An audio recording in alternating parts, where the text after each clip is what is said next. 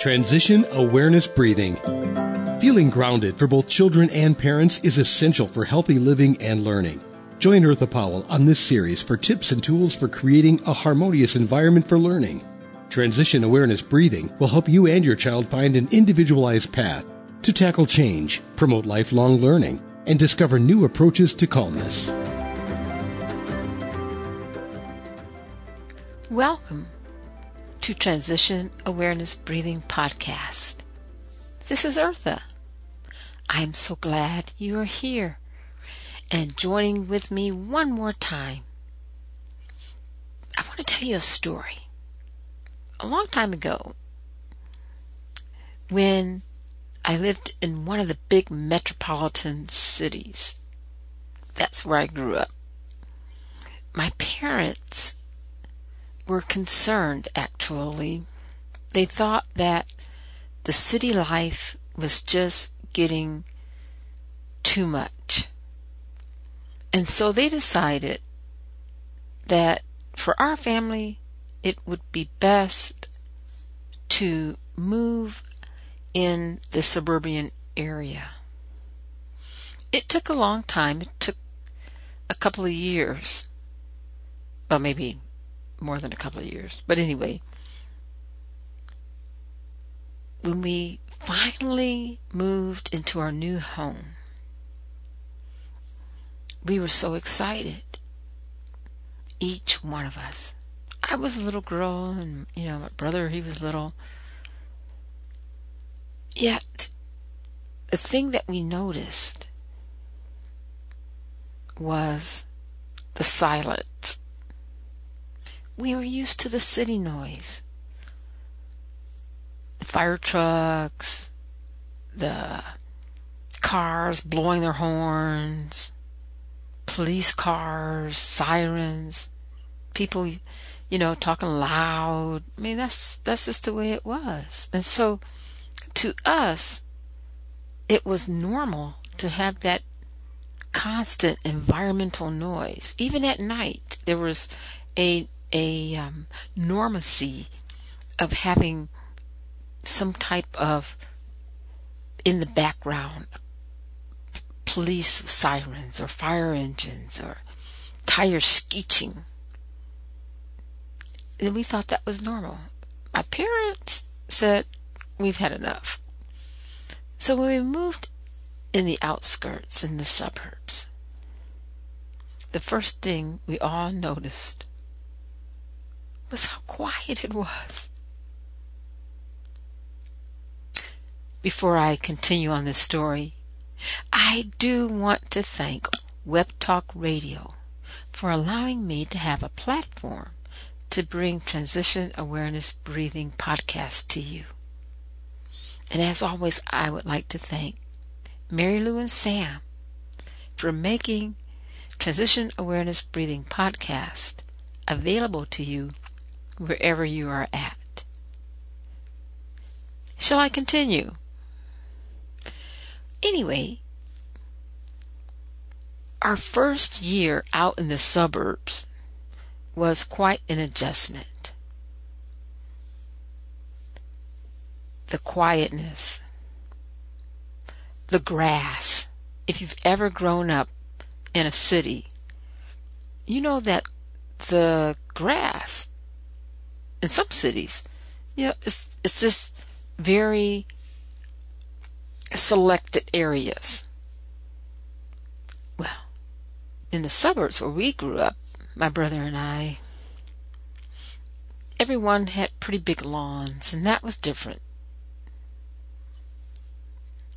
What we found out, none too soon, is that our new house was also on the flight pattern of the airport. We did not live too far from the airport. Matter of fact, it we were like, like I said, we were on the flight line to the airport, so we would hear the rumbling and the jets coming down close to our house, and it to us, the house would just shake.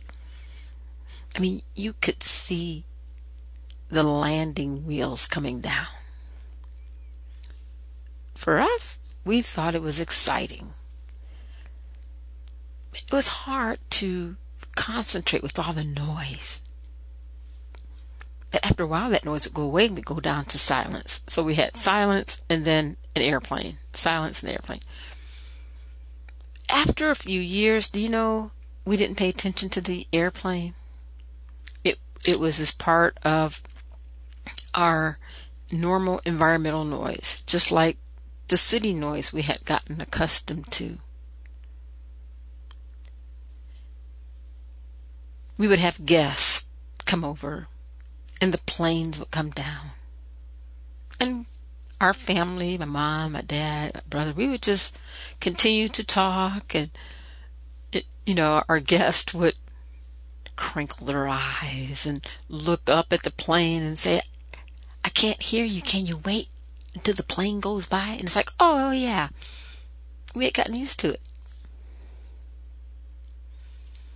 Well, sometimes we can get used to different noises, can't we? And sometimes silence can be uncomfortable. And so I'd like to spend a little time talking about silence. The last time we talked about distractors. And I was just thinking how sometimes for some of us, silence can be a distractor. But often, if silence is used strategically, silence can be a very a very powerful tool. So we have to be careful on how we use silence. Some people may find that they're not comfortable with silence. When I was teaching regularly on the platform in the military, I would have my students do this following exercise, and I, I'd like to share it with you. I won't do as long um, here on the podcast as I do with my students for the sake of time. But it'll just give you, and, and maybe you've done this exercise before. So I would ask my students to put away all their books, pencils, nothing on the desk. And these these students were around 18, anywhere from 18 year old, 18 year olds to 25, 26 year olds. So they're they're pretty much you know in in their adulthood. And I would tell them we're going to have a true moment of silence. See how you react to complete silence. And I'd have a timer. I'd set the timer. And that moment, that one minute, seemed so long. It seemed to stretch out. And why? Because I think we're so accustomed to having some type of distraction in our lives, some type of noise. And when I say distraction and noise, it doesn't have to be like external noises. It could be noises in our or or distractions in our minds. You know, thinking about when is this going to be over? When was going to be on the test? What's what's what um, is good for uh, dinner? I'm hungry, or any any thought distracts us when there's no sound can can be um, more than a distractor. It can be the noise, internal noise. And so I'd like to invite you, maybe for a couple of seconds, I'll stop talking. Put your cell phone away. Well, if I'm talking on your cell phone, put everything away. And pause the podcast if you like, or keep it on because I'm gonna I'm not gonna talk, and I will I will say end of exercise, and then that's when you'll know. But it'll only be for a couple of seconds, so don't hang up. Okay, so begin exercise now.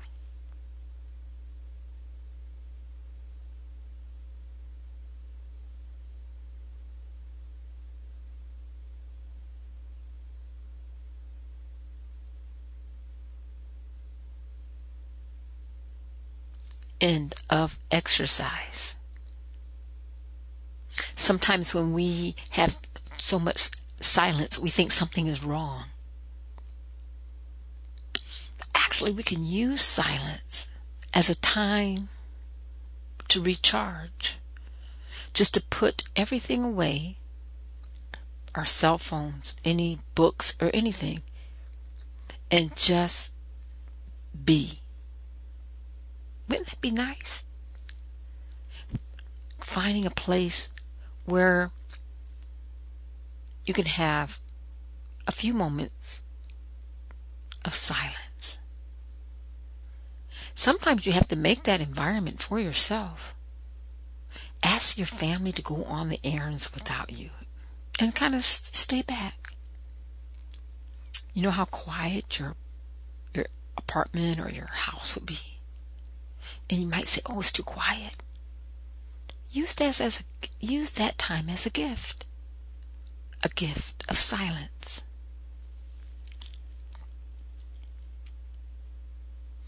I was reading and I came across an article and it was about a study that was done in 2013. Um, and this study had to do with the effects of silence on mice. And what they found was that after um, two hours of silence a day, they found that there was a development of new brain cells in the mice hippocamp- hippocampus of the area of their brain. And that part of the brain is responsible for our memory, our emotions, and our learning. Isn't that interesting? Just a couple of hours of silence. Now, I'm not sure if anyone's available or able to do a couple hours of silence. I think maybe if we worked at it, we could take maybe a few minutes, 15 minutes, 5 minutes of silence.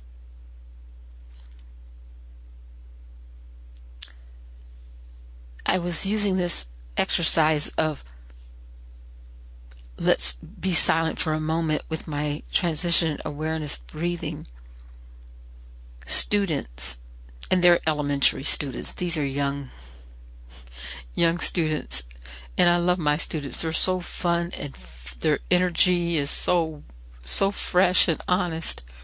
I said, "Okay, you guys." I said, "Put everything away."